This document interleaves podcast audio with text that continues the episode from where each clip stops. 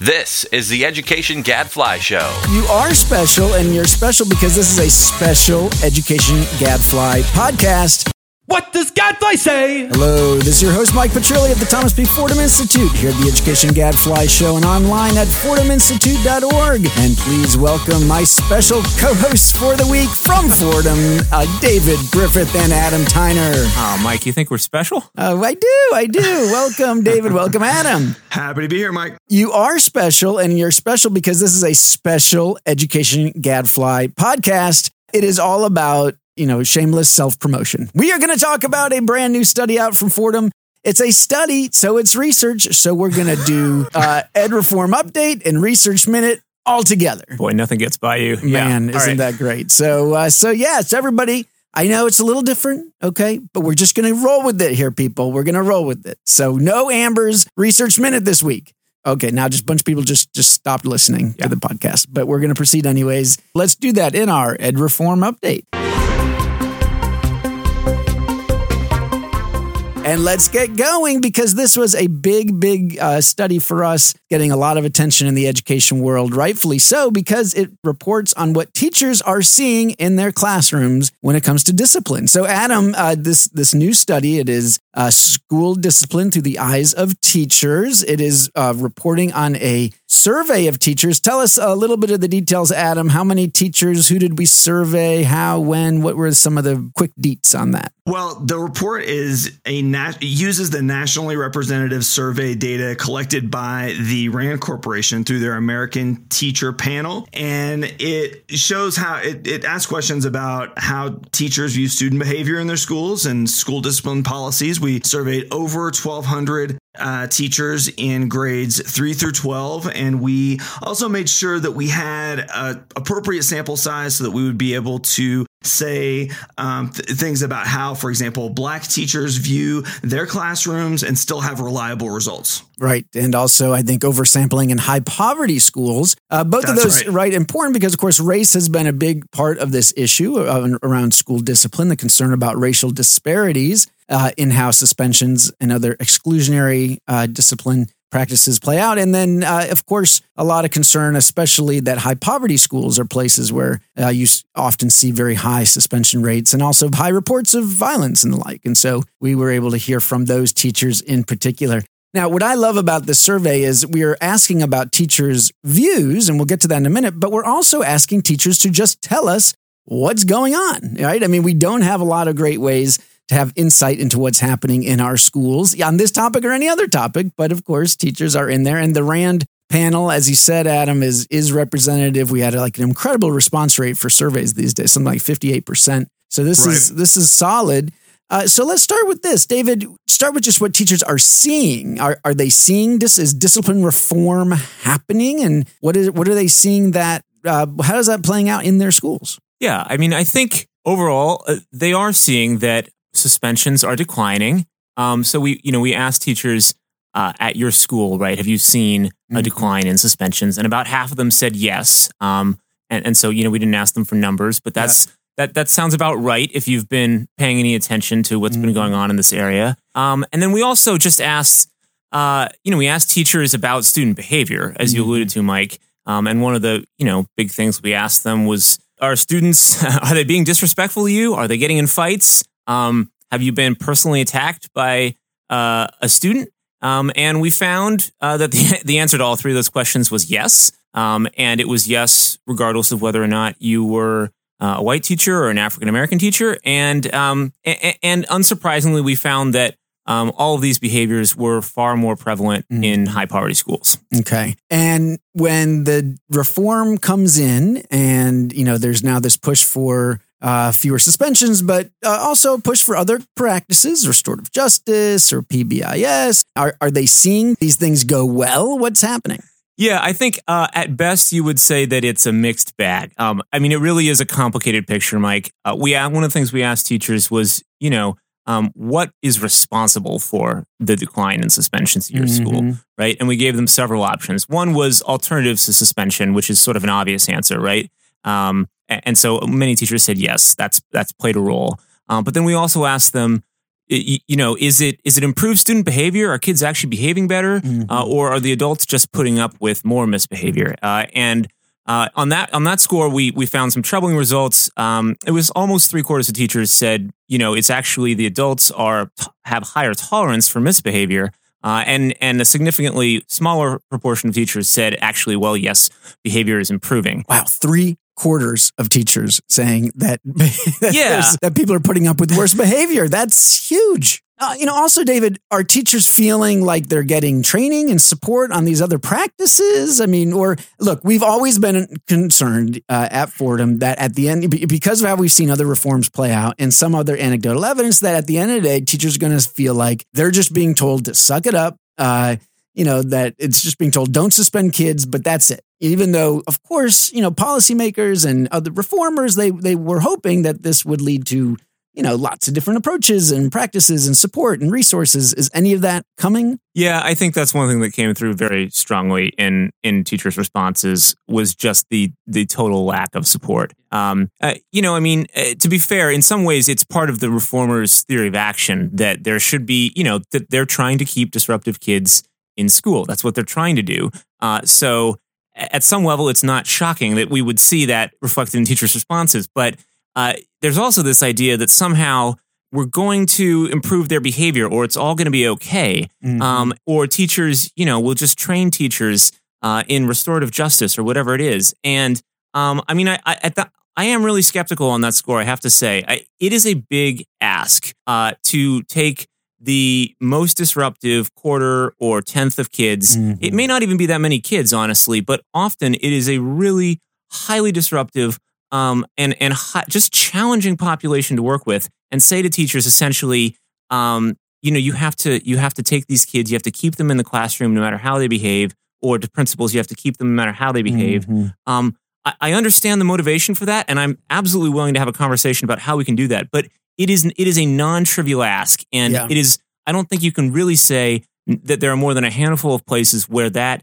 mandate has been fully funded because it, it's going to require a lot of mm-hmm. funding to really do it. Uh, it's really two issues that you're talking about here. It's, I mean, one is uh, are these practices like restorative practices, are there, maybe it can work with most kids, but not all kids, right? The second issue is just our teacher, for any of this, are teachers getting training? Are they getting support? I mean, you know, the people who have been pushing for the reforms, let's say the Office for Civil Rights, are not the same people that have the ability to actually deliver extra money or extra resources. Yeah, and Mike, there's actually a third issue, which is do they actually work? Right. right. right. Um, one of my personal hmm. pet peeves um, that I've becoming increasingly peeved about yeah. is that we keep saying, you know, restorative justice uh, or PBIS as though it's the same thing, or mm, you know, right. trauma informed. Yeah. I mean, restorative justice was invented in South Africa post apartheid, right? Yeah. PBIS comes from a totally different, you know, it's a totally different set of practices. You've yeah, got yeah, trauma informed is based on brain science and mental health of my of that's actually my personally my favorite label of these alternative things because it's at least getting at the problem and acknowledging the problem. But um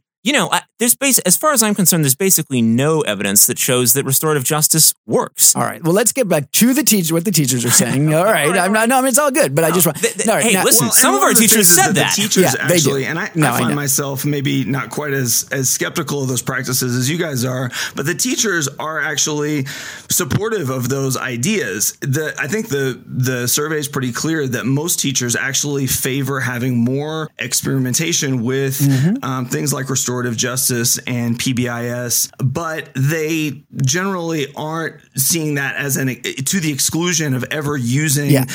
more exclusionary disciplinary right. Right. Uh, practices like um, like suspension. So yeah. it's not it's kind of like both and not not yeah. either or is, is how I read the survey. And Adam, how do we take it that the te- teachers are saying that uh, they think that principals are just not they're suspending kids and not reporting it? Well, yeah, I mean, that's one of the things that we find is that almost a fourth of teachers said that it was mostly, or that the decrease, sorry, looking at just teachers in the places where the suspensions had gone down, we asked them an additional question about why that was. And almost a fourth of those teachers said it was mostly or completely attributable to just changing the way that things are reported. Mm-hmm. That's like what Pryzbylewski says in season four of The Wire is called juking the stats. That's what's going on there. And yeah. and that's I mean, that means that there's no changes in behavior yeah, for, yeah, yeah. is what those teachers are, are, reporting. Yeah, you know, it's funny you said that, Adam. I um I read a it was I think it was a Vox article or something, Mike. And it, it, the, the, upshot was, you know, that The Wire shows, and I'm a huge fan of The Wire. Yeah. I love that show. It, that it shows that exclusionary discipline doesn't work or whatever right? Or that you know mm-hmm. discipline reform is good. And I was like, I, I think we watch different shows. Yeah. Right. Like no my right. Like my big takeaway from The Wire was. You know, we, you are what you measure, juke the stats, right? Like that you have to be incredibly careful yeah. with the incentives that you create for sort of street level bureaucrats because yeah. it becomes a numbers game. Um, mm-hmm. And uh, I mean, obviously, it, it, it's you know it's a complicated problem. It's a great show, but I mean, I, I just I, that point. I mean, that is, mm-hmm. that is a mm-hmm. non trivial number of schools where essentially discipline reform is a fiction. Yeah. That's right. All right, let's do some lightning round here. There's so much, okay. there's so much to cover in here. I hope people do check it out on the Fordham website, fordhaminstitute.org. By the way, uh, one of the coolest parts of the study, we asked teachers at the end any open-ended you know, things they wanted to tell us about. Usually on these kinds of surveys, you don't hear much. We got a ton. I mean, these teachers wanted to be heard, and uh, a lot of powerful uh, sentiments expressed. All right, couple of things here. Uh, first of all, on solutions, uh, teachers generally like the idea of some exclusionary discipline for some kids, including what? In school suspensions and alternative uh, schools? Yeah. I mean, we actually got basically, yes. Uh, we had half of African American teachers in high poverty schools say that there should be more out of school suspensions. Yeah. Um, yeah. I don't necessarily agree yeah. with them, but that's notable. That um, is huge. Now, uh, on, on a similar topic, those same teachers, or like guess African American teachers writ large, uh, they were much more likely than white teachers to say that they thought that discipline was racially biased, right? Yep. But they still wanted to see more suspensions.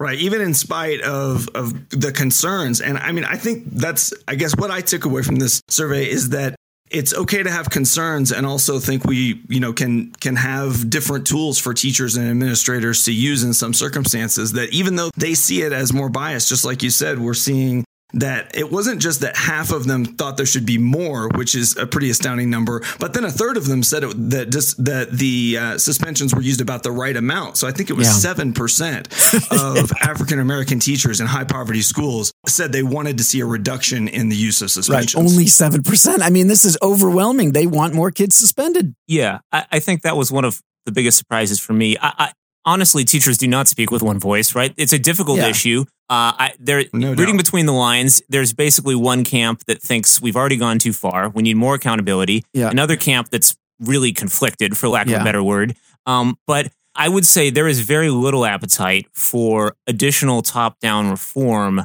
absent a really significant injection of resources or a completely yeah. different approach. So, yeah. uh, you know, I am actually very much on board with the broader goal of trying to keep kids in school. I think most people are, but I do hope that people will read the survey and and just consider the approach that we're taking. Yeah, well, and it's so interesting some of the disconnect between the, the rank and file teachers and what you hear from some of the union leaders, what you certainly hear from the Democratic candidates, which is still very much pro discipline reform. We've got to fix the school to prison pipeline. We've got to fix these discipline disparities. It's it's racial bias that's causing this. Uh, just very interesting. Uh, one last thing, and, and it's a tough one, and uh, but we get in there this question around whether uh, kids always belong in the general education setting or not. We've had some debate out there in the last few weeks about special ed and discipline. You know, look, people pointing out that it's it's when you see higher rates of kids with disabilities disciplined, it's not you're not generally talking about kids in a wheelchair or kids with, you know, visual impairment. We're talking about kids who have been labeled as emotionally disturbed, uh, which is almost by definition that these means that they have these unexplained outbursts and like, and that those are the kids that are more likely to be uh, suspended and expelled. I mean, have we gone to the point where we have to rethink the way mainstreaming is going in some of our schools? What are the teachers saying about that? This is the lightning round. Yeah, this is the lightning round. Yeah, um, piece of cake. Right, Adam. Well, do you want to tell, tell you what? What are the teachers? What, what did they tell us I took about away this? From, oh, yeah. yeah, go ahead. Right. I mean, basically, teachers said okay. yes right? I, well, we had one comment that said, I, and it's a direct quote: "Mainstreaming has been a miserable experience." Yeah. Um. And and we had two thirds of teachers who said, uh, you know, basically that even when the behavior, this was the one that I found interesting, even when the behavior had nothing to do with the disability, uh, kids were basically getting off too lightly. In other words, yeah. the implication was that there was, um, you know, that there was just a fear of being sued or whatever, yeah. right? And and so even if uh, it wasn't clear that there was any connection between what we think the kid's disability is and the whatever the behavior is, um, mm-hmm. teachers were kind of afraid to respond. Yeah. And I do think that's really problematic um, at the ground level. And and you do hear this from teachers that essentially um, SPED kids are, uh, or the inability to discipline them, rightly or wrongly, is sort of setting the tone for the general education environment in mm-hmm. a way mm-hmm. that's extremely challenging for the teachers who are trying to keep a lid on things. All right. Well said. I think we will leave it there. David Griffith and Adam Tyner, my great colleagues at Fordham and the authors of Discipline Reform Through the Eyes of Teachers. I do hope people check it out. So much more to dig into. Great work, guys. But that is all the time we've got for this week. So until next week, I'm David Griffith. And I'm Mike Petrilli of the Thomas B. Fordham Institute, signing off. The Education Gadfly Show is a production of the Thomas B. Fordham Institute, located in Washington, D.C. For more information, visit us online at fordhaminstitute.org.